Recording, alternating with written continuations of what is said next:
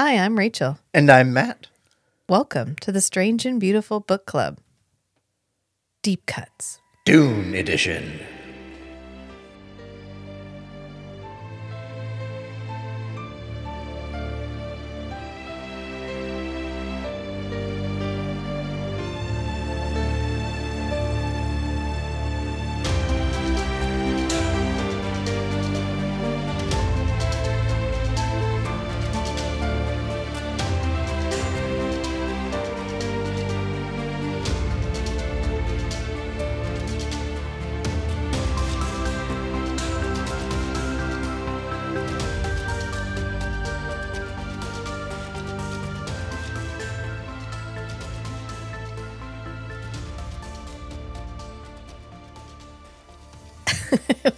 Done that in a while. All right.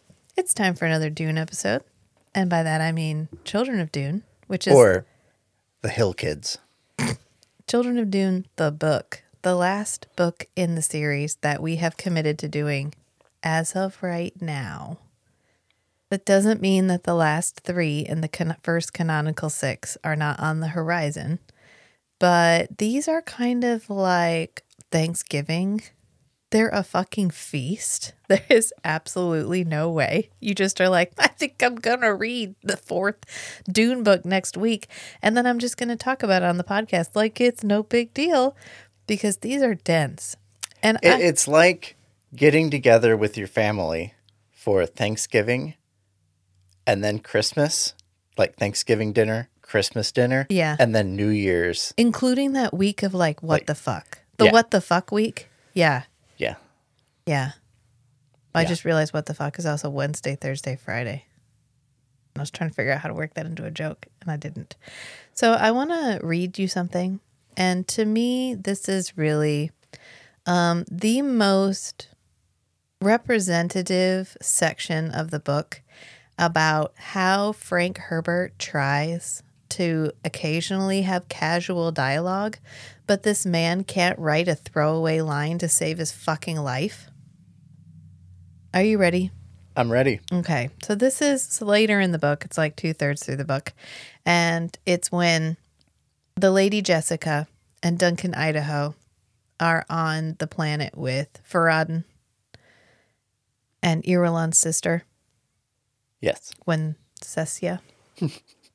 when Cecia. I think that's her name. Anyway, they're fighting, quote fighting, because of course there's always like six layers of what's actually happening. Lady Jessica says, Agola considers himself a mere mortal, she jibed. Compared to you, he said. Leave, she ordered. Such is my intention. He slipped out the door, passing the curious stare of the servant who'd obviously been listening.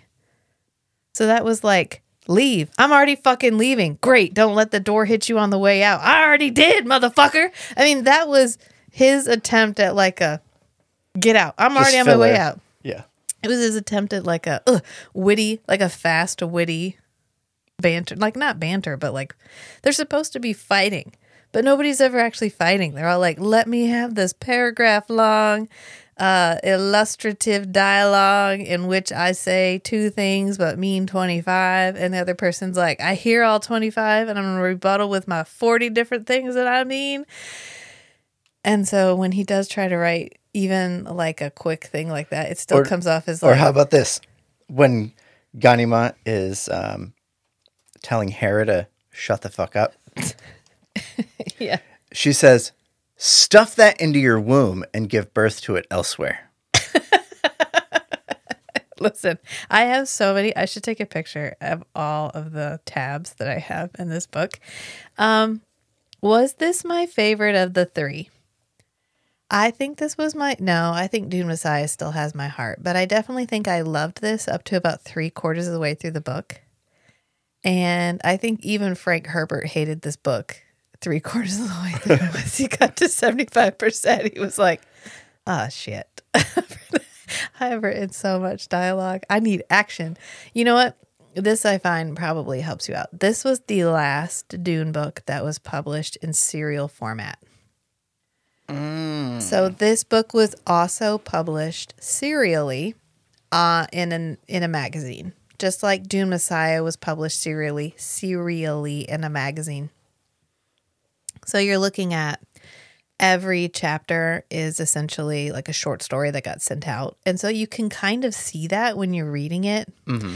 And I think that's why it feels um it doesn't feel like it doesn't move because it kind of does, but it definitely doesn't feel like it feels like it's written so you won't feel bad if you can't read the next chapter like tomorrow or immediately after. It's definitely reads like here's a snip, here's a snip, here's a snip. Yeah. And it makes a lot of sense when you realize he's writing this for serial publication. And then later he compiles it all and sends it all out as a single book. For four, five, and six, he's not going to do that. But for these ones, he does. So can you imagine for a minute?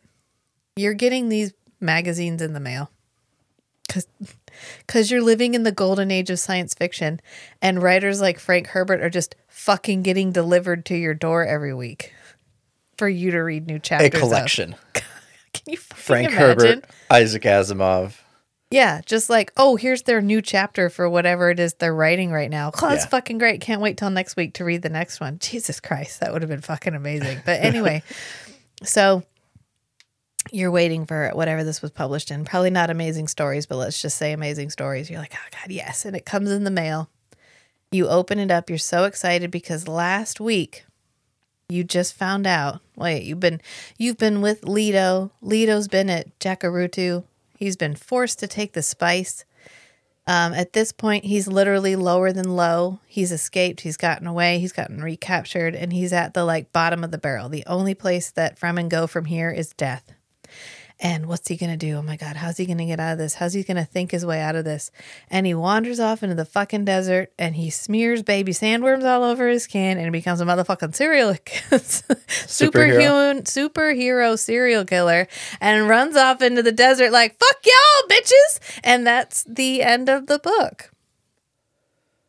And I mean, it's not the end of the book. He does shit after he becomes a superhero, but you're just like, "Oh, what? I mean, at, up until this point, superhumanness has been like theoretical, right? Like if you take enough spice, you can kind of be a human computer. Or if you take enough spice, you can manipulate religion and bloodlines just by being really super smart. The about it. only really superhuman thing are the navigators. and prescience. And, And- like I can yes. see, I'm like, but physically changing the world, yeah, like physically changing the world around you, reality, the whole folding space for faster than light travel is the biggest like physical power that Yeah. has been uh, shown in the stories. Everything else is all internal, mental, knowledge yeah. related. Like I can make my mind work really, really well. I can get memories Yeah. from like genetic memories from my ancestral history or inherit the memories of previous reverend mothers or Right. that kind of thing. No, sorry. Until now. Until now, I can't. Do I? Okay. I, I knew this was coming because I watched the Children of Dune miniseries before I read the books. And this happens at the end. And I have to say that the way it's portrayed in the miniseries is so much better than the way it is in the book. Because in the book, he's kind of like, oh, yeah, you can do this thing with the sand trout where you like smooth them out on your skin. And then, like, kids do it, they make gloves out of them as like a joke. And then they, when they fall off, they take their water and blah, blah, blah. And he's like, Well, I think I could do that, but I could actually like integrate them and make them my skin. And I knew this was coming. A, I've seen the Children of Dune miniseries. And B, we get the my skin is not my own repetition throughout the book. So you're like, okay, something is coming. He's going to change in some fundamental way. Okay, what is it going to be? Well, it's he's going to become part worm. In fact, I think he becomes a worm Eventually. eventually. I don't know if that's a spoiler. It's probably not a spoiler. They've been out a really long time. I'm really fucking sorry. So it's just The first time I heard the line, my skin is not my own, Yeah. when when Leto says it to I think Ganima. Stilgar. Oh, Stilgar. Um, I thought it was Paul inside Leto speaking, Oh, my saying, skin My skin my is own." not my own, because I am the memory of Paul speaking to you through this body that is not my body. Yeah. But then that's that wasn't it at all. Uh, no, I think that's good. I think it's supposed to be a bit misdirection because definitely one of the overarching themes of the novel is like Alia and Leto and Ganima are all preborns. They all contain the knowledge of millennia of people. All of them had it from birth, so they've never actually had the time to develop their own personality because of course Jessica has it too although she kind of let it go or suppressed it or whatever but it's because she was a fully formed person and then she was gifted with this knowledge and she was like cool i can compartmentalize that i'm not really worried about it Right. whereas uh, alia and leto and ganima didn't have that luxury It's like the archive in the Dresden files. Yeah. And it's kind of interesting because, you know, we see Dune, Dune, Dune Messiah, and Children of Dune are intended to be a fugue. They're intended to be a three part narrative. And Dune is really like narrative triumphant. It is the I save the world, I come into my power, I create a future where, um, you know, things are going to be different. Right. And you hit a point that where you could put and they all lived happily ever after at And the that's what we end and it kind of fits. Right. And that's what we usually do with the adaptations, which I know um, Villeneuve is planning on doing Dune Messiah as well, which I don't know how you could do Dune Messiah and not do Children of Dune because that would just end with him walking off into the desert with like noping the fuck out with his like middle finger Double in the middle air. fingers, yeah. Like, y'all, I'm leaving. I'm sorry. I made a mess and I'm going to leave y'all to clean it up. I mean, you also can't fully understand Dune without Dune Messiah, but then I feel like you need to follow all the way through. Even with the superhero ending, you need to follow all the way through to Children of Dune to really get the like where he was going. yeah. Um so Dune is like narrative triumphant. Dune Messiah is the inversion. It is triumphant to tragedy. And then Children of Messiah is the ultimate expression of the tragedy created by the events in Dune. So this book's a fucking downer, is what I'm trying to say. Every single character in this book is a tragic figure. Irulan is a tragic figure. She is nothing like what she was supposed to be. She is nothing like who she was when she married Paul. All of that has been left behind to be a servant of this empire that isn't even hers. And Alia, who is really almost the greatest tragic figure in the entire book because she had absolutely no choices. Right. Even worse than Paul. Paul had choices at least at the very beginning. Alia never did. Alia's preborn because her mom was like, "Pregnant? Me? No. of course I can take drugs. I'm not pregnant." And she comes out preborn because mommy dearest didn't feel like telling anybody that she was pregnant because she wanted to save her Paul over the life of she chose Paul over Alia is what she does Yeah. basically. And as soon as everything wraps up at the end of Dune, she nope the fucks out and leaves and goes back to Caladan And leaves Alia behind. and leaves Alia, which this takes place nine years after Paul walked off into the desert. which was 12 years after the end of Dune. Right. Which means Alia, if she's in her mid 20s, has been alone since she was a child, like an actual child. Yeah. Because I'm pretty sure Jessica is gone in Dune Messiah. She's not in Dune Messiah at all. She is off on Caladan with Gurney Halleck, which everyone refers to as her lover, even if only in his own mind. Which makes me feel really sad for Gurney because everyone's like, there's no way she's fucking him. But he wishes he was fucking her. Ah, it's sad. But Alia, of course, is our main tragic figure, and she is actually abomination by this book, which means she has been taken over by her past lives, specifically the Baron Vladimir Harkonnen. Because, of course, she is a descendant of, like, she's the granddaughter of Baron Harkonnen. Yeah. And so he takes over her because it's his ultimate revenge on the Atreides to use Alia as a pawn to undermine the Atreides empire. And then there's the twins, Leto and Ganima, who really are almost on par with Alia for tragedy because their mom died in childbirth. And then their dad was like, Well, I was really only here for Chani. And then he leaves. He's like, "Uh, They've got great aunts. They've got great, this is going to be fine. And he just leaves and walks off into the desert. Like, I, well, he kind of has to. I mean, that's the ultimate end of his story. He, Right. There there's the I can't really deal with the pain of what I've lost. Yeah. I need space to do that. But then more significant than that is I need to disappear for the long-term destruction of my godhead. Right.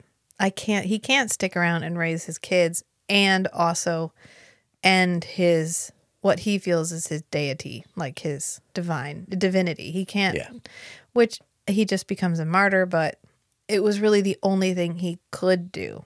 There was no other way for him to end that. Right.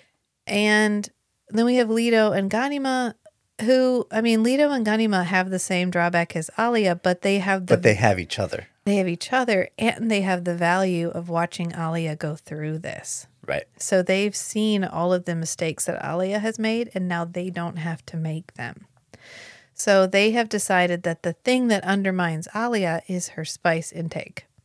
Because she takes in so much spice, she goes into the trances and those trances are what allow her past people, like the the weight of her prebornness to take over her body.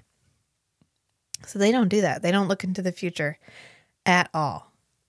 They have dreams. Sometimes the future forces itself into their lives, but they Right, don't the same way the it did future. with Paul. Yeah. Even when he was on Caladan, he would have dreams, future dreams, Yeah. But he didn't go full on like future sight trance. Right. And Jessica is a, literally everyone's a tragic character, but Jessica's tragedy is she gets to witness the ultimate fruition of her bearing a son instead of a daughter. So that one act of love at this point has killed billions of people, created a theological empire, which is now in effectively ruins. Yeah, theocracy, which is now effectively in ruins because Alia can't keep her shit together. And so the novel starts, of course, nine years later with um, Jessica's coming back. She coming back. Um, she's coming back to quote visit, which absolutely nobody believes. Right. Ali is like, she's coming back to test me, and Jessica's like, "Can I come see my daughter?" And she's like, "Yeah, you don't, you don't care that much about me. There's no way you are actually on your way here to see me." Which is fair. She actually isn't. she gets up to some fucked up shit in this book. Jessica, Yeah. Yeah, Like- because she's when we find out that, I mean, later when Leto gets, later when Leto gets kidnapped by the people at Jacurutu and they force him to take the spice because she has told Gurney to force him to take the spice. it wasn't Jessica, it was Alia. We I'll- think it was Alia. Oh, No, uh, posing as his. They they say that Alia was faking all of the communications. Jessica's communications with Gurney. So Gurney thought he was like coordinating things with Jessica, but actually it was Alia. Oof. So Jessica actually had no knowledge of what Gurney was doing the whole time. Oh, She was incommunicado. yeah, because she On Salusa she, Secundus. Yeah, she noped off again. She was like, "God, I fucking hate Well, doing." she kind of got noped. Yeah. off. Yeah. She didn't fight it. She was like, oh, Right. okay, well, we'll go. Yeah, she recognized the pressures that were there. to be fair, the preacher does tell her, like, she read the room. go. Yeah, the preacher tells her to go. He goes, you need to go because there's going to be a student waiting for you. So, this was the quote that I highlighted from this section when she comes back. So, Jessica gets off and she's looking up at the keep. Because remember, the keep is like the largest structure ever constructed. And Jessica thinks now it housed the most powerful governing force in the Imperium. Alia's, quote, Society of the Faithful, which she had built upon her brother's body. This place must go, Jessica thought. Because Jessica's like, oh no, this is not good. Because at this point, uh, a large percentage of Dune has been terraformed. And there's green grass, there's trees, there's so much moisture that uh, a lot of people wear still suits that are not even still suits. They're just like fashionable They're facsimiles. of- cosmetic Yeah. swimsuits, still suits. Everyone has become water fat. Yes, and there's only the narrow band around the equator that used to be the des like the deep desert that even the Fremen were like, we're only riding a worm through here. Yeah. We're not gonna stay. That's like the And only place now the worms still exist. Yeah. Yeah. Worms are dying out, which means that spice is becoming more precious. And this is what this is the world we enter into. Alia is possessed. Jessica is returning. Leto and Ganima are nine going on 99, 9,000. like really, really weirdly old. So much so that I really feel like Frank could have reminded us more often that they're like nine year olds and they look like nine year olds. Right. Every once in a while, they'll be having a conversation and somebody's like, Aren't you a child? And they're like, Don't ever fucking call me a child. You have no idea what I what I've been through and the things I can remember. Or as Leto says, memories which fastened him to places his flesh had never known, presented him with answers to questions he had not asked. So, when we pick up at the beginning, um, we sort of live in this space for a really long time. Like we live in Leto manipulating Jessica, Jessica manipulating Ganima, Ganima and Leto manipulating Jessica, all three of them manipulating Stilgar. and Stilgar fighting this sense that something's wrong and there's not really anything he could do about it Yeah. except kill the twins. Yeah, he's stuck in this I must serve, I must serve. And the person I must serve is Alia. Or at least I must not act against Alia. And he's stuck in that for a really long time. Right. Between a rock and a hard place. Yeah, I'm almost disappointed with Stilgar, the way Stilgar gets treated in this book, because he's such a mentor character in Dune. And then he's really sort of a support character, like supporting Paul in Dune Messiah. And by the time we get to Children of Dune, he's like a vestigial. He's vestigial. He's no, he's kept around for his name and for what he represents to the other Fremen, but he really has no more power or influence. And it's kind of sad because he's still acting. He because when we meet him, he is this confident, quietly self-assured ruler of a people. He knows who he is, he knows what his role is, and he knows exactly how it will end. And then all of that gets taken away, and now he's just left with I- have to I have to remain honorable, but I don't know what that means anymore. Yeah. And I think that's why at the end, when Duncan comes to him, because ultimately Duncan realizes that Alia is effectively dead and that her shell is walking around with other people inside of it, which is kind of creepy when he realizes that because they're married in this book. And she's going to have him killed. And he's like, "Oh, motherfucker. So he leaves and he's with Stilgar and he's like, Stilgar, it's not Alia. You got to get the twins and go. Like, you got to you are serving the wrong master. Yeah. And I thought it was interesting when Duncan does that. There's a parallel like plot arc where is it Jessica? Someone is I think uh, someone's trying to get a message to Duncan to say, "Hey, like Stilgar is still like a wild beast of a man." Yeah. there's just this thin veneer of civilization on top. And he needs to shrug that off so he can do his fucking job. And they're trying to get this message to Duncan to say, here are the words that will like awaken Stilgar. Stilgar, yeah. but it doesn't get through. But Duncan still realizes he needs to like shake up Stilgar.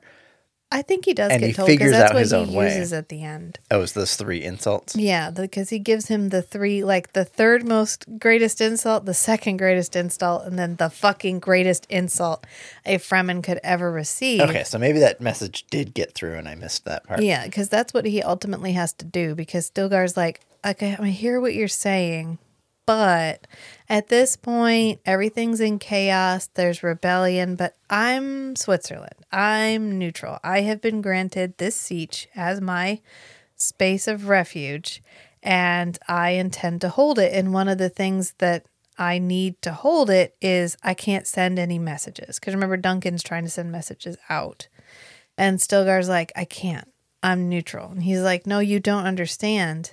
Alia is using you. She's expecting you to act like this. You need to act unexpectedly. And Stilgar's like, That's not a thing I'm capable of doing. And so then he basically um, gives him the three worst insults ever. And Stilgar loses it and stabs Duncan. And Duncan gets the saddest fucking line in the book two deaths for the Atreides and both of them meaningless. Like neither one means Right. more than the other. It was like, oof, because he dies twice in service to the Atreides. Yeah, but he does. He forces Stilgar's hand Right, he because does. But now Stilgar just like, murdered Alia's. why do I always have to die to prove the situation is serious? Which is Right. even sadder because I'm pretty sure he gets brought He gets back brought again. back. yeah, So poor Duncan dies. yeah. I read somewhere that Duncan has the most deaths in the series. Of course he fucking does. And that's what gets Stilgar to be like, oh shit, I guess I need to act. And that's when we get kind of cool older Stilgar for a little bit. And then by the end, he's they're like, Where's Stilgar? And they're like, Oh, he's in the dungeons. I'll deal with it later. yeah, by the end, he's.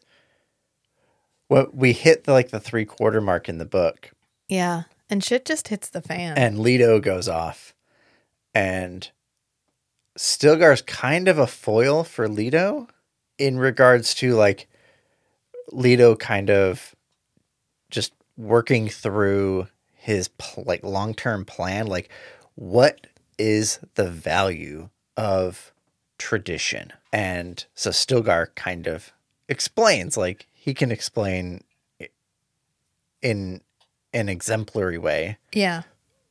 here's how I, as a very you know traditional Fremen, have used our cultural traditions to maintain a stable, you know, community, and and this is why. And Leto's like, yeah, but then the world changes, and now you're fucking screwed Yeah. okay, so what what do I need to do? And and that's like the last value that Stilgar has for the plot. Yeah. And then really he writes him right out. He's just like, Oh yeah, he's down in the he's down in the holding cell with Irulan. Yeah. Um, we don't need to talk anymore about them. They're done now. So goodbye. Yeah. The- we've put them on the shelf until later. Until never, because I'm pretty sure they're dead by the Oh, right. book. Yeah, because yeah. the next book is Yeah. in the far future. Yeah. There's a couple new characters in this book too. There's Princess Wensicia. Mhm. Uh I don't know. Irulan's sister. For Farad'n's mother. Farad'n's mother. And Faradin is the one that um, ultimately Lady Jessica goes to teach. And I thought it was interesting learning, like, okay, look at your hands. And he's like, all right, I'm looking at my hands. She's like, now they're baby hands. And he's like, yeah, fucking baby hands are my hands. And he's she's like, make them baby hands. Come get me when you do. And she just leaves. And this is going to be hard for Rodden. yeah, Baby hands. baby hands. And he's now like, old hands. He comes in later. He's like, I did it. I made them baby hands. Really, it's I can control my perception of my body. And through that, I can ultimately control my body. Yes. It's, So- it's practicing flexing the like Mental muscles. directing your attention at specific things Yeah. to control what what what in the your environment is significant to you Right. for just collecting information for making better decisions. Yeah. And it's, I mean, this book was interesting because, I mean, I guess once you realize it's serialized, some of the way that the characters are brought in and then sort of ushered off into the wings make more sense. Because we open the book with Princess Wensicia and she is training those Lushu tigers Yeah. and we it's very dramatic and the tigers are killing little children and eating them and this isn't even the first time and she feels like they're finally good and trained so she has them kill the operator because now she's going to send somebody else off to be the operator and she's like well we're going to we're going to do this cuz my Farad'n my little baby Farad'n he needs to be the emperor and you're like oh she's going to be the main bad guy in the book and she's not even like a little she bit gets kicked out. and we even get she has like a a sidekick whose name I can neither remember nor pronounce. So uh, read the book. Tekyanik. Tekunic. Tekyanik. Okay, well, That's how I Tech. pronounce it in my head. I don't know. He she he's there and she's like, "Cool, I'm gonna need you to convert to Muad'Dibism." And he's like, "You need me to what now?" And she's like, "I need you to get some fucking religion." And he's like, "For what?" And she's so like, that Farad'n can so get some Farad religion. will get some religion. And he's like, God, fine, whatever. For you, my lady. He keeps calling her like my lady, not the proper title, and she keeps getting mad at him. And it, this maybe should have been a clue with the fact this is going to be just a petty character, Mm-hmm. because ultimately she does send the tigers, and they don't kill anybody. But Leto and Ganima already knew they were coming, so they're like, "Cool, this is our this is the chance we've been waiting for." So they go right, out to fake one of our deaths. yeah, so they go out intentionally so that the tigers can find them. And then Leto is the one who's like, okay, I'm dead now. Look at me. I'm dead now. Ganima's like, you're dead now. Okay, okay. And he's like, I'll be back. And this was kind of a sad moment because up until this moment, they'd spent every second of their lives together. And then this is where they will go off and have separate experiences and they will so- never be the same person again. So, yeah, he's kind of mourning the loss of the fact that until this moment, they'd spent so much of their time together that their internal model of the other person was so accurate that they could just like, they could both sit in a room and pretend to have a conversation with each other in their heads, Yeah. and they would both be having identi- the identical It conversation Yeah. because telepathy is not a thing Right. which we've established. And once they once he leaves, their lived experience will be so different that they won't be able to have that kind of parallel identical like um, emergent uh, Yeah. knowledge of each other any ever again. Ever again. They won't be able to like they won't be able to gone, come back together again in the same Yeah. way ever. they'll yeah. never have that again. And then she does that thing where she brainwashes herself into believing that he's gone and dead so that they'll be able to interview her with a truth sayer and the truth sayer won't be able to guess that she's lying. So she's literally watching him ride off in the worm and she's like, Leto would have really liked to watch that guy get on that worm. I'm so sad he's dead. Too bad he didn't. Too bad he would, won't live. But then again, who does? so she goes back. And this is really the beginning of the like, what on earth? Because this is right after this is when Duncan kidnaps Jessica because Ali is like, listen, I need you to kidnap my mom and, you know, Take care of take her. Take care of her. And he's like, oh, like, take care of her. Like, take care of her. And she's like, no, take care of her. And like, he's like, make sure she has a house and plenty of food. No, no, Duncan. but don't tell me about it. 'cause I Wink, need- wink. I need deniability. And so he's like, cool, I'll take care of her. And so he kidnaps her and takes her to um, Salusa Secundus.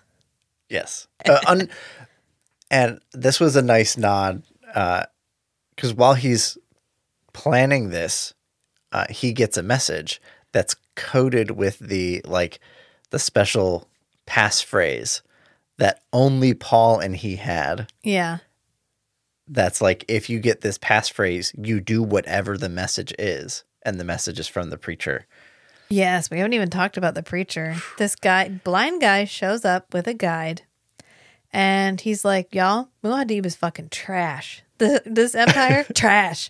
I spit upon this empire. I hate everything about it. Y'all are stupid, and I can't believe you're following them.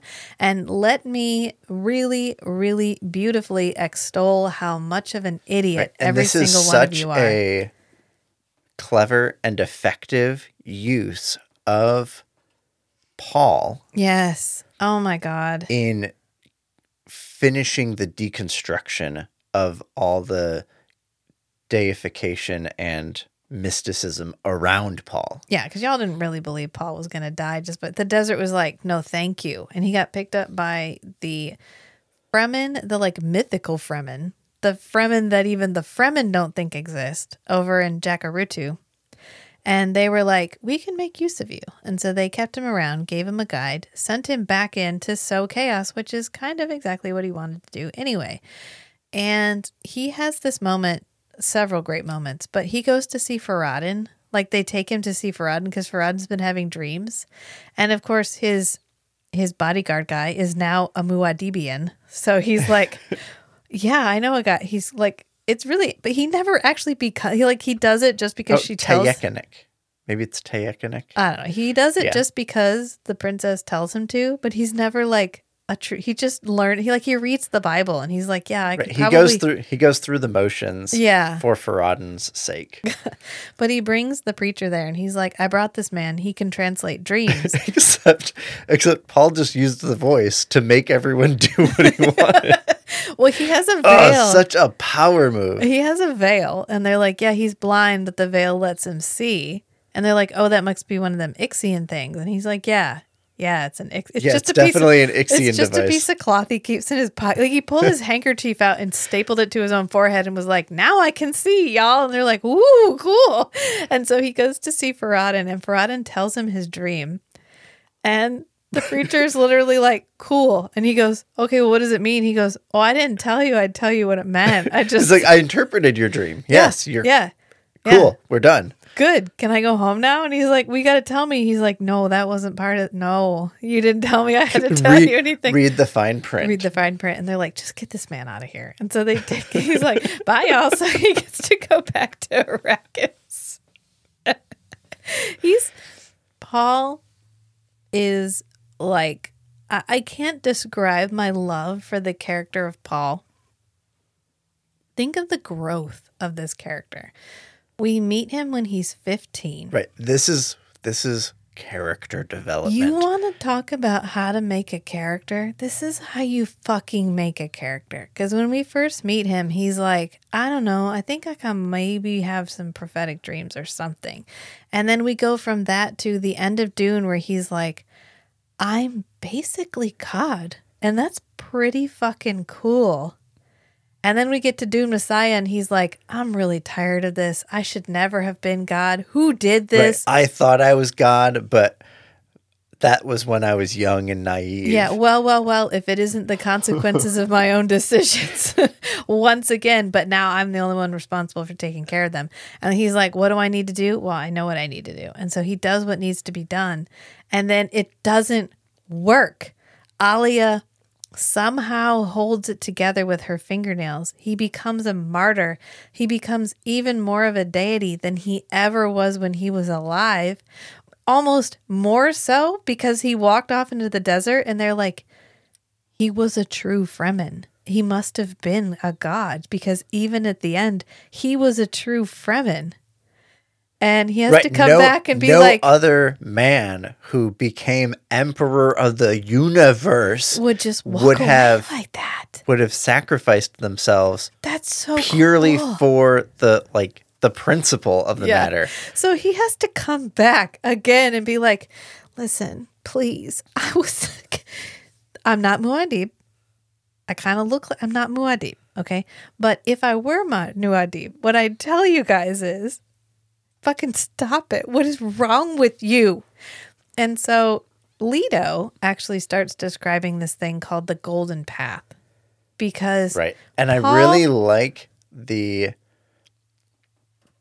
all the philosophical like expounding on yeah. this idea that when Paul was using his future sight he was picking a future and then be, it- because he was just kind of, oh, here's how I do this future sight thing. Yeah. And it's like, first try, hey, it worked.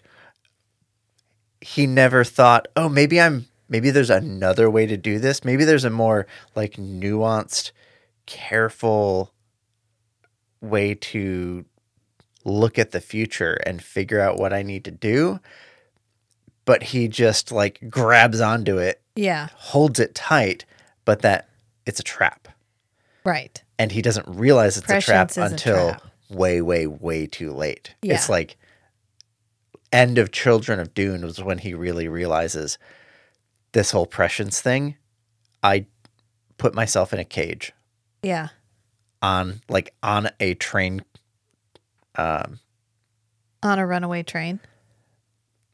yes, I set myself on a runaway train and I it's there's one set of tracks. Yeah. I can't I can't steer this thing because Right. I'm locked in so hard. because that's the trap of prescience. And Leto realizes just like with Alia, w- Paul and Alia both had this tragic thing happen and they failed to utilize it properly. Yeah. and Leto and Ganima seeing how badly like Paul and Alia fucked it up are like, okay, those are the mistakes we don't make. Right. So they both learn, okay, we don't do the thing where we're going to get possessed by our ancestors. Mm-mm. We know to like be vigilant and not let that happen to us because we saw how badly it's worked out for Alia. And then Leto you know, gets kidnapped and forced into the spice trance. Yeah. He's like, okay, when I do this whole prescience thing, I'm not going to hold tight. I'm going to let, Let it go. flow. And he very explicitly describes, okay, I'm going to just dip dip my toes in and look around like a broader view than Paul ever took. And then I deliberately back myself out and blind myself to the future so that uh, because the more closely you're monitoring the prescience stuff, Yeah. the more you trap yourself into the outcome. Yeah. Yeah. And so he just he dips his he dips his eyes in, looks around. Okay, I'm going in the right direction. Back out, and then he you know he's at risk for unexpected things. But hey, unexpected things mean new options. Right. And he's really struggling with this golden path, which I feel like every time they say it in the book, if you ever made an adaptation, like a ridiculous adaptation, it should have like a golden path. with like a ripple of water, like yeah, like a yeah. path every Yeah. single time because they say it with just like, and that someone always repeats it. He'll be like, you know, the golden path, and Ganem is like, the golden path. And it's the one, like the needle they have to thread to avoid the complete extinction of the human race. Because Right. fucking thanks, Paul. I guess we should go all the way back and thank um, Leto Kynes' dad. The one that, Liet Kynes. yeah, sorry, Liet Um, Kynes' dad. The one that uh, put in their minds that they could make Arrakis green Yes. because they're like, well, we want it green. And he's like, cool, then I'll fucking make it green. I know how to do that. I know how to do that. I will It's teach you the ways. We'll get it done. And then Alia takes over, and one of the things that's happening, of course, is she's possessed by the Baron Harkonnen, and the wanton destruction of the spice trade, and therefore the wanton destruction of the universe, is exactly what the Baron Harkonnen wants. So. I think it's really creepy when they start describing how they're walking through the desert and they'll just see a worm dead on the surface and they can smell it for miles because it's so fucking big. But Leto at the very end, of course, becomes Super Leto. Um, he gives up everything, including his genitalia. So can we all take a moment for that sacrifice? Poor kid, he's only nine. Already lost his balls. already lost his balls. I mean, he already. I mean, he knew what he was giving up. You can't be like, well, he didn't know what he was giving up because knew. he's like thousands of years old. He's like, fine, it's fine. I've had sex before. I just haven't had it with like this body. Although we mention the word loins entirely too much in the last twenty five percent. Everything make like clenches his loins. Everything throbs in his loins. I was just like, please. There are other places for people to feel emotions. I'm sure men feel emotions in places other than their balls. But he becomes superhuman and then he chooses fucking violence. He's like, Oh, you've been storing up water? Not anymore. And so he starts going around and just destroying all these reservoirs or qanats. Q A N A T. Oh yeah, Quanats Qanats. is how I pronounced it in my He head. He just walks up and starts punching holes in them. So they're like, What's destroying these things? And they, they name the- him like the desert demon. yes. And he's like he's like the Tasmanian devil. He just shows up because he no longer needs anything. His body is a still suit. His his skin is like a living organism that produces a fluid he can eat. Oh, I And he I heard these- about uh, this biology thing called kleptoplasty. Okay. And it there are certain organisms most of them are like sea slugs and some of them are single-celled organisms but they are like single-celled single-celled organisms or like animals Yeah. that eat plants, things with chlorophyll, and they can they don't digest the chloroplasts.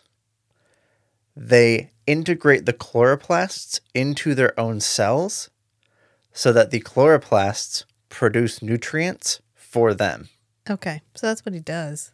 And so that's kind of what Leto does is Yeah. he integrates the, the sand trout into his body Yeah. and then the sand trout are just constantly putting out their cilia and like getting nutrients from the environment and producing food. Yeah. For Leto. Literally, like he'll sleep in the sand. He will send up a part of his body as a snorkel. I'll just leave up to you what part of his body goes up to be a snorkel. And then he sends out It's like it's one long finger. and then he sends out like cilia. His body automatically sends out cilia to gather resources from the sand to produce more food to feed him. So he is fully autonomous. Yeah, he's fully autonomous. he does not require civilization to keep himself alive. the fuck is the ending to this book? And then he ends up finding his dad because he shows up and he's like waiting, and this worm rides up, and off get two people, and one of them is the Jacurutu guide who is like part guide but part keeper for the preacher The slash. Muad'Dib, and Leto is like, "Sup, Paul," and Paul's to his credit is like. I think he's a little bit like, oh, good, my son is not dead because he thinks his son is dead. yes, because all credible Everybody reports point dead. to Leto died. And he's like, Dad, I've come to kill you. And he's like, fucking finally. Jesus. He's like, I'm glad you're alive and I'm glad this is going to end. He's and like, then I am so done. And then he's like, Father, I did what you were afraid to do. And he's like, Oh shit. He's like, oh no. He's like, no, this isn't no. Right. He's he's so glad that Leto is alive, and then he realizes what Leto did and his terror when he considered that option for himself, which we never actually discussed. That's all kind of retconned in. yeah. But okay, sure. We Yeah, it's fine. even though we were in Paul's head the entire book. There's so many layers. It was when we were I guess it uh, would have been from been another point of view character. It's during the two years that we skipped. I was thinking it was during the 12 years Oh, could between be. the end of Dune and the beginning of Dune Messiah yeah. was probably this just gradual realization in Paul's mind that he's stuck. Yeah. He's gr- he's grasped. yeah, and to get out, onto he'd have to make choices he wasn't willing to make. right. Yeah. He in his mind the cost of becoming the worm was too high for the perceived benefit or it's it's kind of an the end justifies the means. Well, Leto becomes Uh, decision. inhuman. He's not. He's not Right. human anymore, and he will not make human-like decisions. And uh, what is what is the this like mythical battle that will destroy most of the human race? What do they call it? oh, Do you remember? It means the whirlwind, though, doesn't it? It's at the end. He's like, I will bring about the glah, glah, glah. Kralizec? Kralizec? Yes. Yeah, the Kralizec. Yeah. Yeah, and The last wind of Kralizec. and so Paul's like, if I do that, it'll bring about Kralizec, which is this Yeah, and then we quote the Bible because I mean, just fucking cuz. Yeah. And I stood upon the sand, and I saw a beast rise up out of that sand, and upon the head of that beast was the name of God. I love the melodrama so much, so much. You know what Frank Herbert wasn't afraid of? Melodrama. Nope. He wasn't like, "Is this going too hard? Am I going too hard?" He was No, like, I- I need to amp it up. Every he's like, time he no, thought- no, no, not hard enough. Yeah, every time he thought, "Am I going hard?" It's like Phil Collins doing soundtracks for movies. Yeah. Am I going hard enough? No, I need to go harder. Yeah, here we go. As with so many other religions, Muad'Dib's golden elixir of life degenerated into external wizardry. Its mystical signs became mere symbols for deeper. Si- its mystical signs became mere symbols for deeper psychological processes, and those processes, of course, ran wild. What they needed was a living God, and they didn't have one, a situation which Muad'Dib's son has corrected. The body of Muad'Dib is a dry shell like that abandoned by an insect, Leto said. He mastered the inner world while holding the outer in contempt, and this led to catastrophe. He mastered the outer world while excluding the inner world, and this delivered his descendants to the demons. The golden elixir will vanish from Dune, yet Muad'Dib's seed goes on, and his water moves our universe. so melodramatic. To choose and manage a vision required you to balance on a single thin thread, playing God on a high tight wire with cosmic solitude on both sides. And here's here's one. This sounds like it's quoted almost exactly from Alan Watts. Okay. So one of the things Alan Watts talks about when he's trans when he's trying to explain a lot of the like Eastern mythology in terms that uh, like Western people can understand is that the there's the universe Yeah. and the universe wants to know more about itself. So it creates minds that are limited, that are ignorant of the fact that they are part of the universe, that they are the universe observing itself, so that you can get some more like surprising interactions. Um, one example he uses is to convey the idea is okay um, imagine you can like have lucid dreams on demand Okay. you can do anything you want to do so and, and every night you can live like 80 years you can do like a full lifetime of doing whatever you want to do every desire you can have it met after a while you get bored Okay, so then you start to have grand adventures. You are the hero of these epic stories. Well, then you get bored of that too.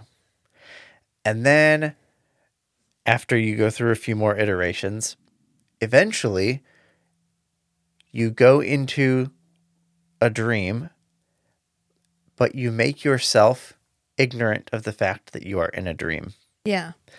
and so he's so Alan Watts is in like a lecture hall explaining this to people listening. He's like, and then one night, like one of these dreams where you have made yourself ignorant of the fact that you are dreaming, that that you are basically a god in Yeah. like this universe.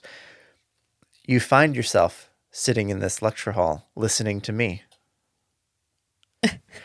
and so the line I have highlighted from the book is to be a god can ultimately become boring and degrading. There'd be reason enough for the invention of free will. A god might wish to escape into sleep and be alive only in the unconscious projections of his dream creatures.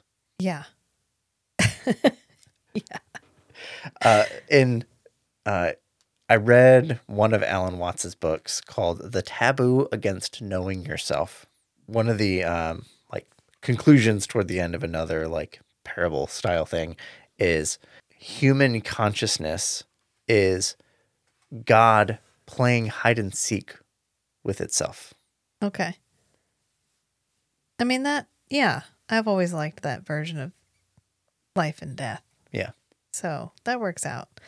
Um and he- and he Frank Herbert hits that like he hits the nail on the head. yeah. Like he doesn't overbear it. He doesn't go over the top with a lot of that more abstract philosophy, like existential philosophy, like Eastern mysticism stuff, but he does it just the right amount. He does. You kind of feel like, are we going too far sometimes in Dune and Dune Messiah? But he doesn't go hard on it.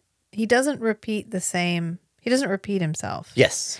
in Children of. You don't He's like feel here's like here's a concept that Yeah. I am I am making an instance of this concept in the story yeah, and that's just planting a seed in your mind yeah, to help you just help you have some more options for how you think about the universe. I mean, it's very archetypally religion. We get a Messiah.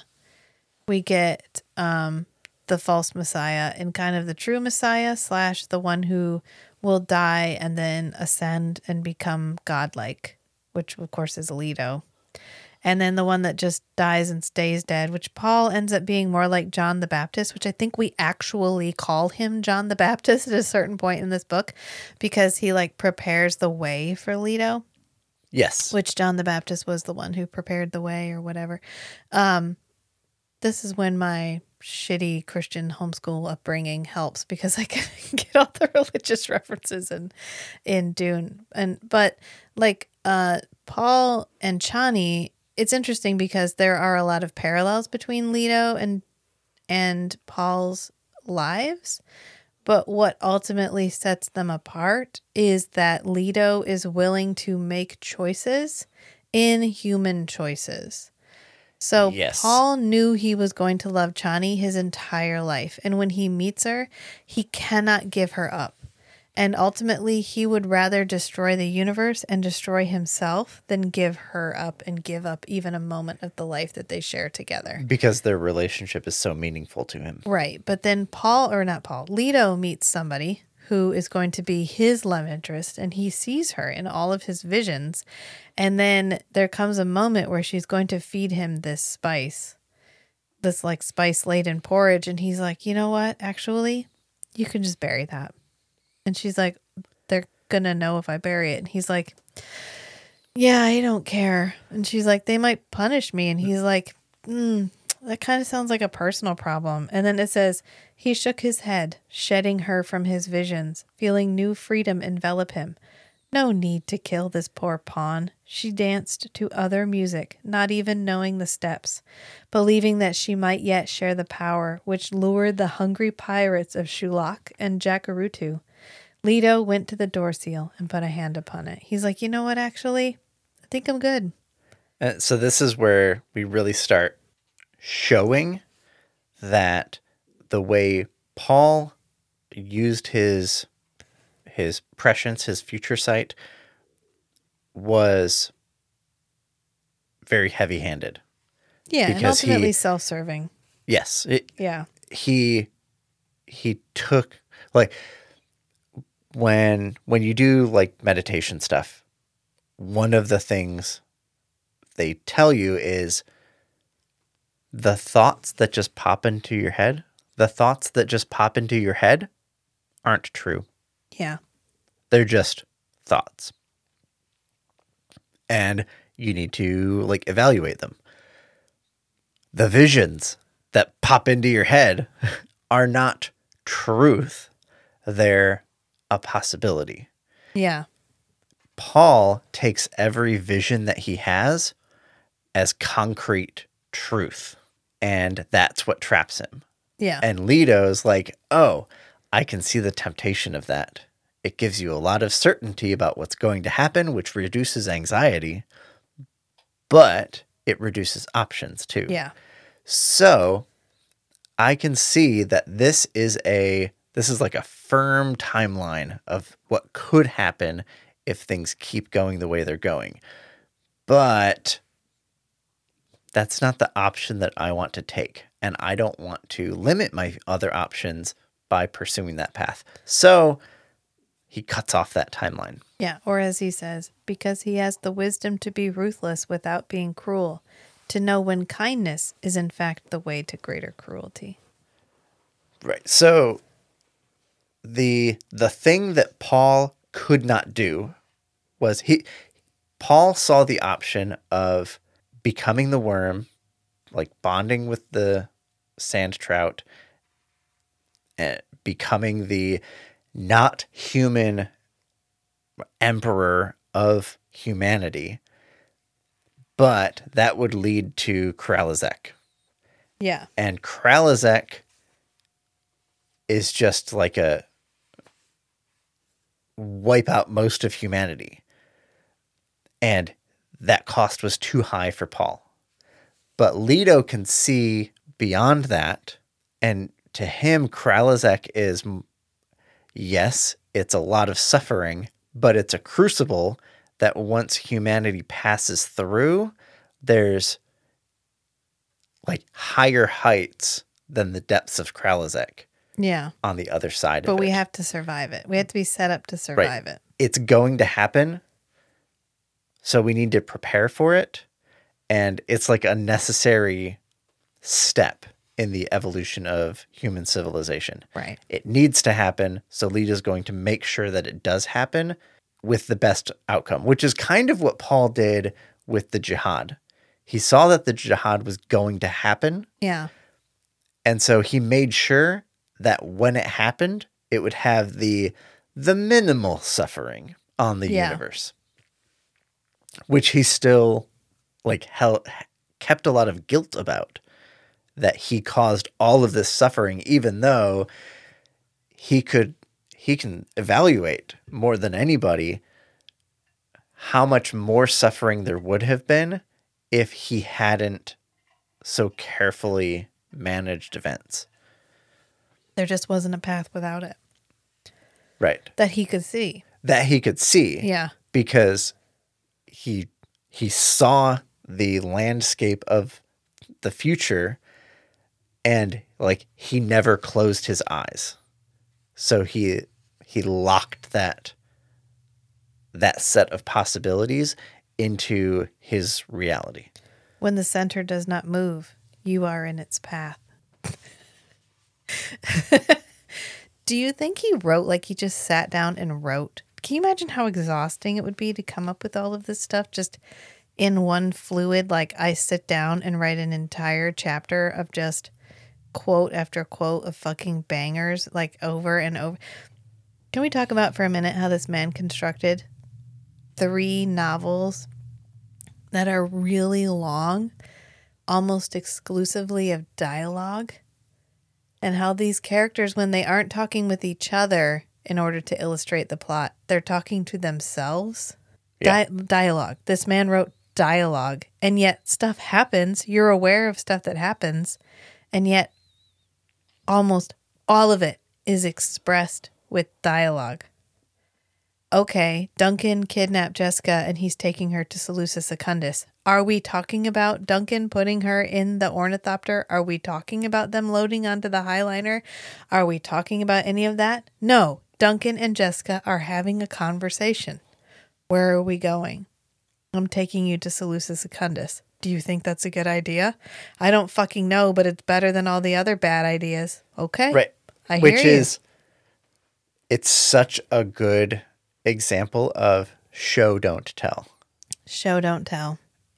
where they could have said Jessica and Duncan rode in the ship all the way to the planet Salusa Secundus. Yeah. In like summary form. No. No, there's we get none no of that. descriptive action. Very little description. That's maybe that's why the last twenty five percent is so jarring, because we finally get descriptive action, and it's almost exclusively of what Leto is doing because he's alone, and there's only so much he can really think about. What, but even then, it's him like, "Huh, I think there's cilia sticking out of my back that are looking for food. That's Right. pretty cool." And then he intercepts his dad, and he and his dad have this conversation. We there's some brief action here because he breaks the guard's neck, and he's like, "Would you look at that? You, you got a new guide. you need a guide. Your guide just died. What look? Oh you oh need a guide. And hey, I, I want to hang out with you. I want, you know, I I, want some father son bonding time. Well, Paul is like, "You're not my son, but you're kind of my son. Like, I'm happy to see you, but I'm not. I'm having complicated emotions right now." And Leto and I don't like, like, it. And I don't like it. it's like, like, Murderbot. I'm having an emotion I'm and I don't like it. I'm having a lot of emotions, and Leto is like, "It's cool, I get it." Um, but you know, you know what we're gonna do, and Paul's like, "Oh, I've known, I have known what we're gonna do." Because at the end of Dune Messiah, he loses his prescient vision because he's mourning Chani, and then while he was at Jacurutu, he got it back because they forced it into him. they kind of forced, and he kind of healed a little. He moved on. He was able Some not time moved on, but passed. Yeah. he was able to kind of reclaim that part of himself. So he knew kind of that this was coming. And Leto's like, Great, we're going back. And he's like, If we go back, they're going to kill me. And he's like, Are you mad about that? And Paul's like, Not really. No, let's go. Let's go. So they head back to the city. And he gives like an impassioned speech. He's like, Alia is evil. Um, I am Muad'Dib. You guys have been following me this whole time like fucking suckers. I can't believe you didn't let me go. I walked away. I what is happening? And he gets killed. He gets like for goodsies, he gone. He gets stabbed. He's dead. Right there on the floor in like the womb of heaven's Alia's temple. temple. And that's it. That is the end of Paul Muad'Dib. And they're all watching this happen. And um the people in the room are I think Ganima. Not Ganima quite yet, but It's The Lady Alia, Jessica- Farad'n, and uh is it Tyekanik? Is it Yeah, but they're all in the room. It's not really Ganima and Leto yet because Ganima brings what she thinks is Paul's guide because she's so brainwashed she doesn't even recognize her brother. And then he's like, I went to seek the golden path. The golden path. and Ganima's like, Leto, oh my God, I missed you. Because that was like their code word. Well, they had a code word. He says it anyway. Um, and it like unlocks her brainwashing, and she's like, "I fucking knew you wouldn't die." And he's like, "Like I'd die on you." And then he's like, "Alia, Oh yeah, know- she she's like, "Did it work?" And he's like, "Kinda." yeah, I'm, eh, I'm pretty good." And then he's like, "You know who is gonna die though?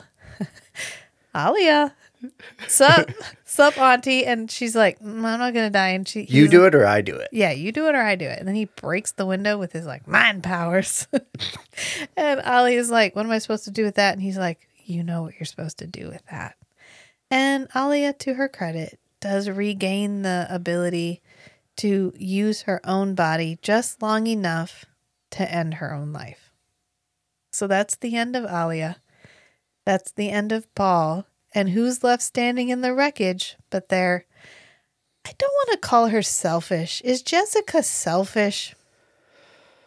She had this son out of time, which ultimately created this jihad that killed billions of people and spawned the living God who will bring about the apocalypse. But the apocalypse that will produce The cru- he will fire the crucible the that will- golden path.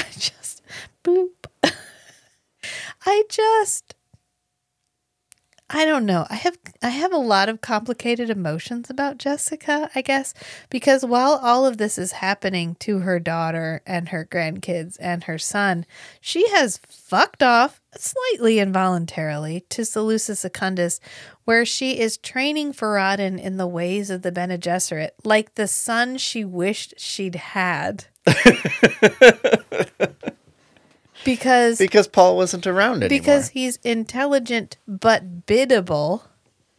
He's formidably intelligent. He almost im- she shows up and she's like, you know, it's not cool that your mom tried to kill Leto and Ganima, and the Bene Gesserit are like not okay with this because they sent him a message that's like, we know, we know, you know, we know, we know. And she's like, mm, there's some hidden subtext here, which is kind of like you do something about it or we do something about it, and you won't be happy if we're the ones who have to do something about it. Yeah. And so he banishes his mom, and that's it. She's in this book like in the beginning for like a tiny chunk, most of it, which is just Farad'n going, God, she's such an idiot. God, she's why is she not keeping up? which I thought it was a a good example of it, it kind of puts the the universe of Dune into scale where you have this powerful house, Yeah. House Corrino, and you have the, the like the lead people. You have Wensicia and Farad'n in charge of this powerful house that has a path to challenge House Atreides Yeah. In being the emperor or empress, whatever. And you have this very careful scheming and plotting and manu- political maneuvering. And it ends up with Wensicia just getting dismissed. Missed. Like all of that ambition, all of the resources spent on that scheming and planning and plotting. And it was just a drop in the ocean of the whole universe Yeah. of other people like that. yeah. Everybody's doing that. Everybody's doing that, and she Not everybody has as clean of a path as she did. Yeah. Like she had like a flush hand and she mm, played it bad. Yeah. And so I, I think that's what Wensicia does in the for the plot. For Jessica, I feel like in the first book, she was a strong character who her character helped to drive the story. But then in Children of Dune, she's more like the instrument of somebody else and she's not really be getting to be Jessica and doing what Jessica would want to do. She's just kind of Well, that's because what Jessica wants to do is stay on Caladan and eat grapes and get served by buff dudes that fan her in her And- hammock. and be lusted after by Gurney. Yeah, that's given the opportunity to act freely, she just left. She just fucked off. So she's only here because she's being coerced Yeah, too. the Bene Gesserit And so she- asked her to she go just back, kind and she's of- like, "Oh, fine." she kind of goes through the motions of My following so the explicit though. orders from the Bene Gesserit. and Jessica's character is kind of like wasted. Uh, well, I think Farad'n is her attempt at redemption. It's like, I had a son. I thought this was going to work out. It got weird. I didn't like it. Then I had a daughter, way weirder. And so I was just like, cut my losses. Let's go back to Caladan. I'm going to sit on the beach for 21 years. And then the Bene Gesserit sent her a text that was like, clean up your fucking mess. And so she went back to, to Dune to try to do that. And She swept it under the rug And she was said, like- "I'm done." she was like, I'm coming to visit y'all. And they were like, No, you're not. And she's like, God damn it. They guessed my motives. And so the first time she meets any kind of friction, and Idaho is like, I'm getting you off this planet for your own good. She's like, Great. I love my own good. Let's do that. And so they leave and go to Salusa Secundus. And she's like, Well, I could probably make it good here. Farad'n's nice. He seems nice. He's biddable. He's intelligent. He's uh, he's a nerd. Like he likes to read books, and that's pretty much it. And Wensicia is kind of an idiot, and she played her hand too soon, and I can just get her gone. And then once I get her gone, like I've got the run of the place. And so that's exactly what she does. And then she ends up turning Farad'n into a Bene Gesserit. Like she swears basically the in. same thing she did with Paul. Right, except that he's not prescient in the way that Paul was. He's just a nerdy smart guy. I think a big difference between Paul and Farad'n. Okay, first, Farad'n has si- no ambition. Similarities. Yeah, similarities. They both uh, they're they're pretty much cousins. well, Paul never had ambition either, but I think Paul Paul did have well, no, no. some Jessica's ambition Well, was to guess- stay alive. She used Paul to do it, and as soon as that was done, she noped. Paul was raised Yeah, from birth to exercise his ambitious options. okay, And so he was, that was the level of his training. So when he got to Dune and all this stuff is happening, and Jessica's like, all right, we need to fulfill the prophecies, whatever. He's like, okay, well, I've been raised from birth to exercise all of my options that like progress my ambition. Okay, like that's what I've been trained to see is lines of like gaining more influence and gaining power or whatever. And Farad'n just got to be a a nerdy fuckboy. yeah, And so when Jessica gets there, it's like, oh, here's someone who has very similar like genetic potential to Paul, but just got to be like got to be a kid, got to be a nerd. And so didn't to be the like Messiah at fifteen. Oh, okay, cool. Farad'n's like, okay, well, I can do like most of the same things that Paul could. I I bet if you dosed him up on spice, something would happen. Well, he's already addicted to spice. Remember, he wears contact lenses Oh, that's to right. hide his blue and blue eyes. Yeah. Yeah. So I think Farad'n is a version of what Paul could have been if Paul didn't have all those pressures of being a male when he should have been a female. Uh, yeah. Yeah, that- and his and I think dad's that's not getting murdered before him, and Right. he's not sent It's out like to the. it's an yeah. untraumatized Paul. Yeah. And It's so like, why th- don't we know what it looks like when someone is autistic Oh without yeah, trauma? Because we don't know any untraumatized people with autism and ADHD. So Yeah. we literally don't know what that looks like. no Aurora. God bless Aurora. you would know. You are in the top what percentage fan? I was, I was in the 0.5% yeah. Listeners. Matt listens to almost exclusively Aurora. so if you want to know who Matt is, just put on an Aurora sound any any album really. the, entire discography. Yeah.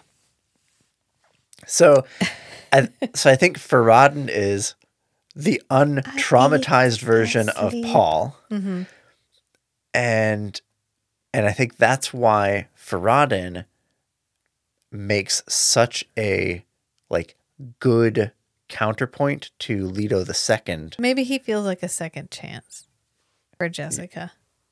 Yes, Yeah. like he- okay, I can I'm do not gonna fuck it up this time. the time. same thing where I kind of pulled out all this like latent ability Yeah.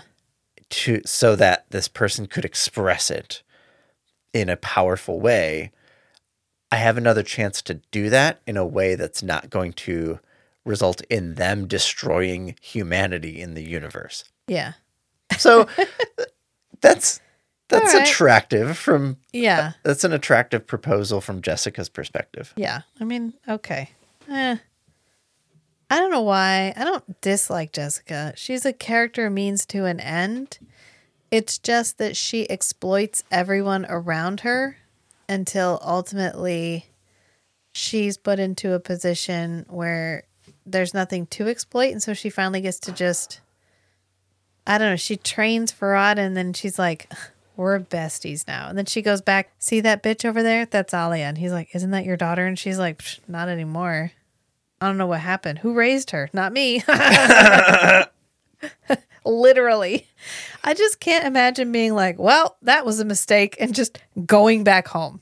You like, it'd be like taking your kids on vacation and you Your get, five year old. it's like, Like you go on a family no, no. vacation. no, you take your 15 year old on Oh, okay. vacation. Yeah. Okay. And something weird goes down. Your husband gets killed. You're pregnant. You stick around long enough to have the baby. And then you're like, well, you know what, actually? I'm not thinking that this vacation is for me.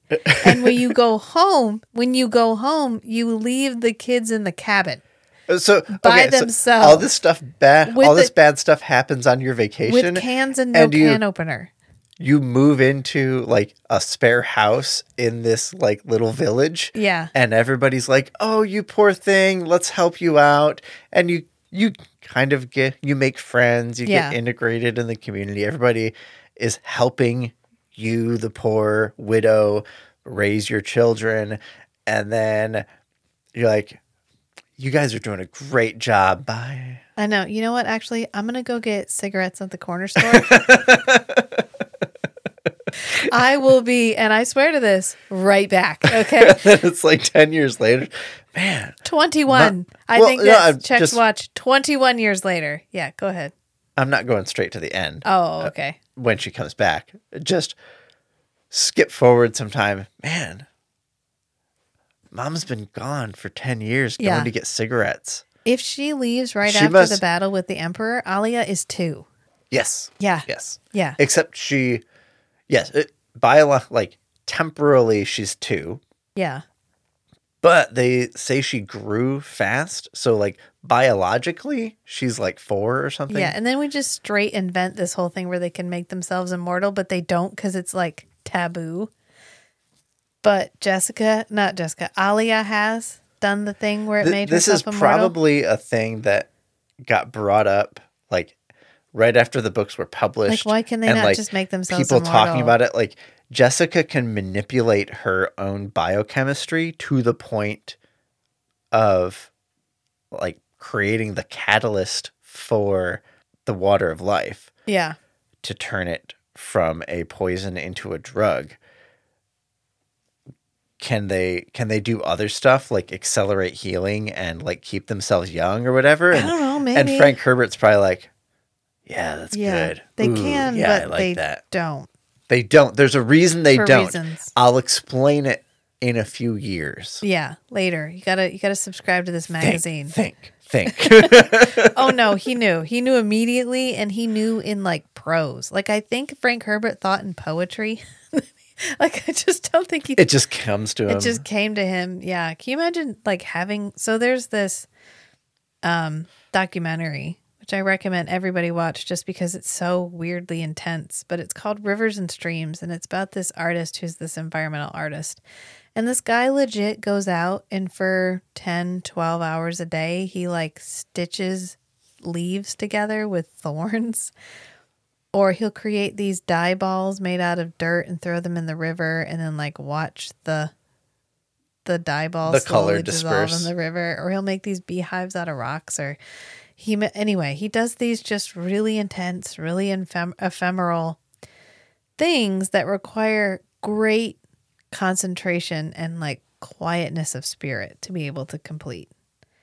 And there's a scene where he's sitting at the kitchen table and they have everything sped up around him and he's literally just sitting at the kitchen table and it literally it looks like about an hour passes while everybody's running around in the background at fast forward and he just sits there. And I have to imagine that that's what every dinner was like with Frank Herbert. No wonder his son followed in his footsteps and started writing because he probably never had a regular conversation with his dad. He was probably like, Dad, I have a soccer game this afternoon. And his dad was like, What is soccer? But the meaningless effort of two two teams pretending to be on either side of the cosmic conflict when really we're all in this together. He's like, fuck it, dad, it's just soccer. And he's like, it's never just soccer. Can you imagine?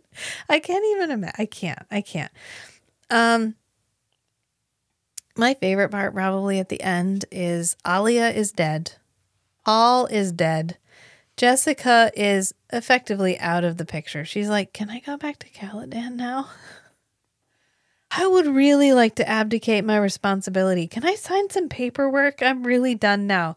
Because Leto's like, Hey, Farad'n, bro, you're going to give me the Sardaukar and then you're not going to marry my sister, but you are going to father her children because I'm going to marry her to kind of consolidate imperial power.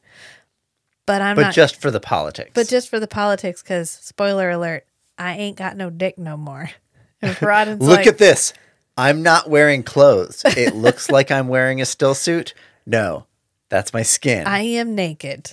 No, I think he's got a robe on cuz well, right, yeah. right. But I can imagine him like lifting up the robe and being like, "Look, look, Look what I'm th- working with." This, this, that's my skin. I'm naked right now. Yeah. All I'm, I'm. This is my body, and I'm just wearing this, This tattered robe body on top of it. broken for you. And Farad'n's like, man, I'm not giving you the Sardaukar. And he's like, oh, y- yeah, you are. You are. Just, just do it. And Everybody's then guess what? it. Then guess what? You get to be the con- think how cool it would be if we got um, the Sardaukar here and we had the Fremen and the Fremen and the Sardaukar like joined forces and became like super from Mardukar and like we could just take over the universe or whatever. We could bring about the apocalypse. And Farad'n is like, I'm sorry, fucking what? And he's like, fucking yes. Is that what I heard? Fucking yes, I'm bringing the Sardaukar. He said, yes, y'all. Bring the Sardaukar. And then he's like, oh, by the way, you're going to be um, a concubine. So best of luck. And so Farad'n says, I'll resist you every day of my life. So Leto says, But that's the function I expect of you, cousin. It's why I chose you. I'll make it official. Official.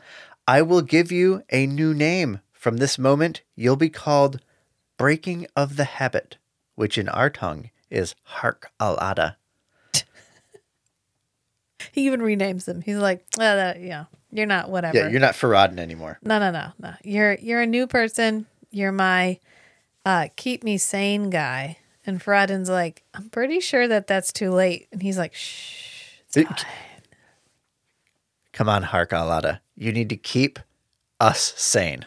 He sticks out a cilia and just trails it down his cheek. It's fine. oh, this book. The first three quarters was like, okay, all right, mm-hmm. This is dialogue. I'm digging it. Like I love these lines. This is so sweet. I don't stuff is happening. I kind of care about what's happening, but I kind of don't. But I just kind of care about what's happening to these people, and these people are cool, and I'm so here. And then it's like, yeah, there's lots of stuff happening, and it doesn't feel like anybody's being forced, like Yeah. narratively forced into doing anything weird, except maybe Jessica. yeah, And and then it's like, uh, I need to wrap this up. It's possible that Jessica is just an outgrowth of I'm not sure Frank knew exactly what to do with women. Because he also had Alia, who became an abomination. He had Ganima, who sort of disappears. She doesn't really disappear, but she also does kind of just disappear. Um, Harah, who's like our one continuous character through all three books, who is never used as more than just, would you like coffee? Yeah, cool, I'll go get it. And then we get Wensicia, who gets dismissed almost immediately. Most of his female characters pop in, have a purpose, and then disappear. They do not get the same level of character development that his male characters do. Like, think about how much Paul goes through and how much Paul grows. And then Jessica could have had a similar trajectory. He could have made Jessica into some, or even Irulan, because Irulan Right, is the just way sort of gets kind of upgraded in the sci-fi miniseries, Yeah, is beautiful and right? perfect. And it makes it so much better. it does. And if we had carried that Irulan into Dune Messiah instead of just having her be like, oof, maybe she wasn't as smart as we all thought she was. Uh, ugh. And then by Children of Dune, she just is like Ali a mouthpiece, and that's it. And she disappears almost immediately. And it just feels like, oh, maybe Chani. If anybody gets to be a character, like a real character, it's Chani. Yeah. And she gets killed off because she wants babies so badly, she's willing to endanger her life to have babies. Which I guess is a real thing, and women do it. And I totally respect that. That some, I think if we hadn't had children as easily as we did, I don't know that I, what lengths I would have gone to to have kids. Probably not great ones. Um, but that was just me it was like cool they'd be cool but not like let's spend $20,000 on IVF to have them. You know what I'm saying? Yeah. Which is kind of IVF she gets like spice IVF. but then instead of staying in a hospital she tries to have a home birth. it just backfires. I don't know. I don't know. I do. I like all three. I think that this was good and I'm glad we read these. And I'm really looking forward to watching the miniseries because I cannot stress enough how good of a job sci fi did in the adaptation of Dune the novel. And then they carry that forward and do an even better job of making Dune Messiah and Children of Dune into this complete, concise, comprehensive, beautiful little narrative that feels so perfect without having to include every single drop of every tiny bit of intrigue and Right. They capture the essence. I mean this plot is a pretzel.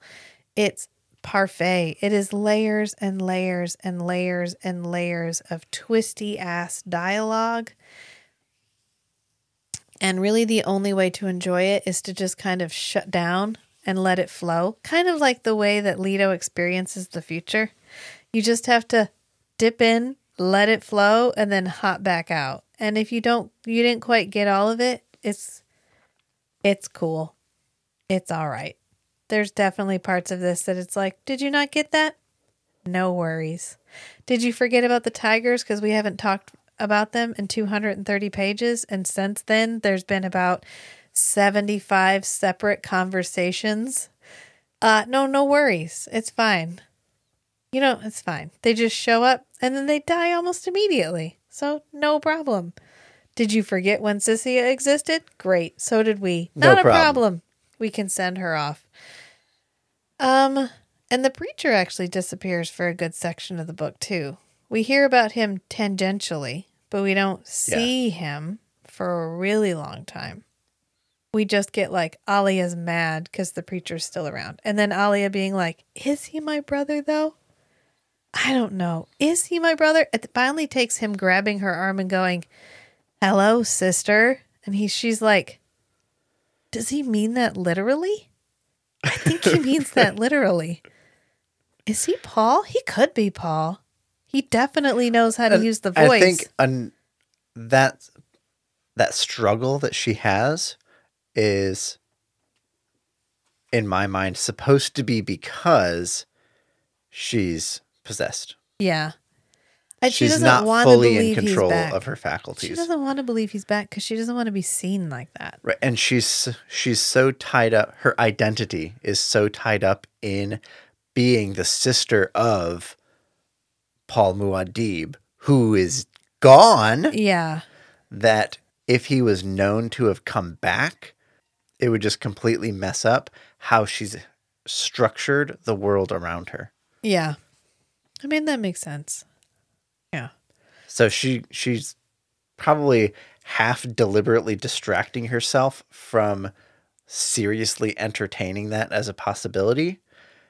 And also the other half that would have recognized I'm bullshitting myself Yeah.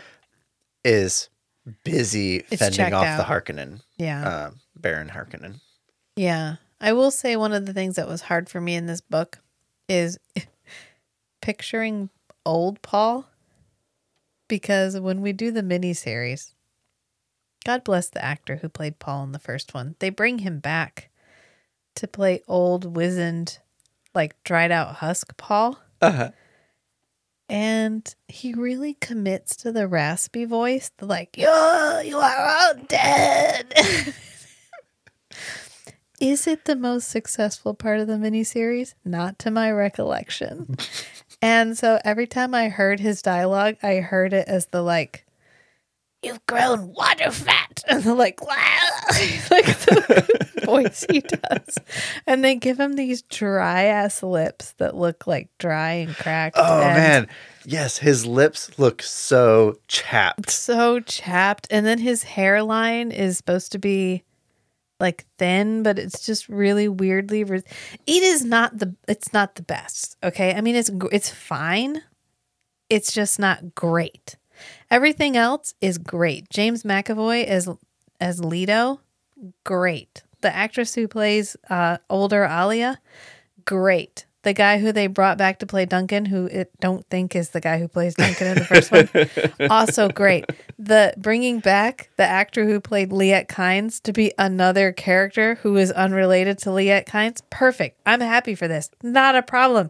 The lady who plays Chani plays Chani in both. Beautiful job. Fucking perfect. Irulan, great. Love it. Everything is great. Is the old makeup on Paul great? Apparently not, because it stuck out enough to me that every time they described the preacher, I was like, oh God, like it's coming. As soon as I finish this book, I've got to watch the miniseries with chapped ass Paul. He just looks like a wrung out sponge, which is what he's supposed to look like. He's supposed to look like weather beaten and like he's been Yeah. in the desert. Like he's a desert creature. He's supposed to look Fremen. And that's what everybody says when they when he comes by is like, wow, he is like He's a capital R real Fremen. He's a Fremen, like the kind of Fremen that no longer exists. And the bitter sweetness of this is a world that no longer has to be as hard. So the people don't have to be as hard. So we can let those traditions go because they no longer serve us. But also, look what we lost. Look what we lost. Like, people now have to lock their doors. People get assaulted and taken because I think at one point he says it's a curious thing that the more men have, the more they want. Mm-hmm. But the less they have, the more they are willing to give away. Penny. But just that, I feel like it's almost universal that sensation that the thing that you had was better than you was bet was the best. And really it's like the you know, the good lives longer than the evil. You know, you we for you forget how harsh it made the Fremen and yet it's like, oh god, they've lost so much. But it it then gave all the meaning to their lives. Right. And so now they're just they're just like everybody else. They're just like everybody else in the Imperium. Everything they want, they get. Except everybody's stockpiling spice because pretty soon there will be no spice. And he's like, Don't worry, everybody's got enough stockpile. It'll get us through until and they're What, like until 4,000 years? Until what? And he's like dot dot dot. The duration. The the duration. It'll do for the duration. So I guess what I'll leave you guys with before we move into the miniseries, because I think we could wrap this up, unless there's something else you wanted to talk about. Uh, I think we've hit everything. Yeah. I have a lot to say about. I'm just going to end it here with I stand in the sacred human presence. As I do now, so should you stand someday. I pray to your presence that this be so. The future remains uncertain, and so it should, for it is the canvas upon which we paint our desires. Thus, always the human condition faces a beautifully empty canvas. We possess only this moment in which to dedicate ourselves continuously to the sacred presence which we share and create. So remember, sometimes the strangest things are the most beautiful too. So be who you are and love what you love. Until next time, friends. Bye.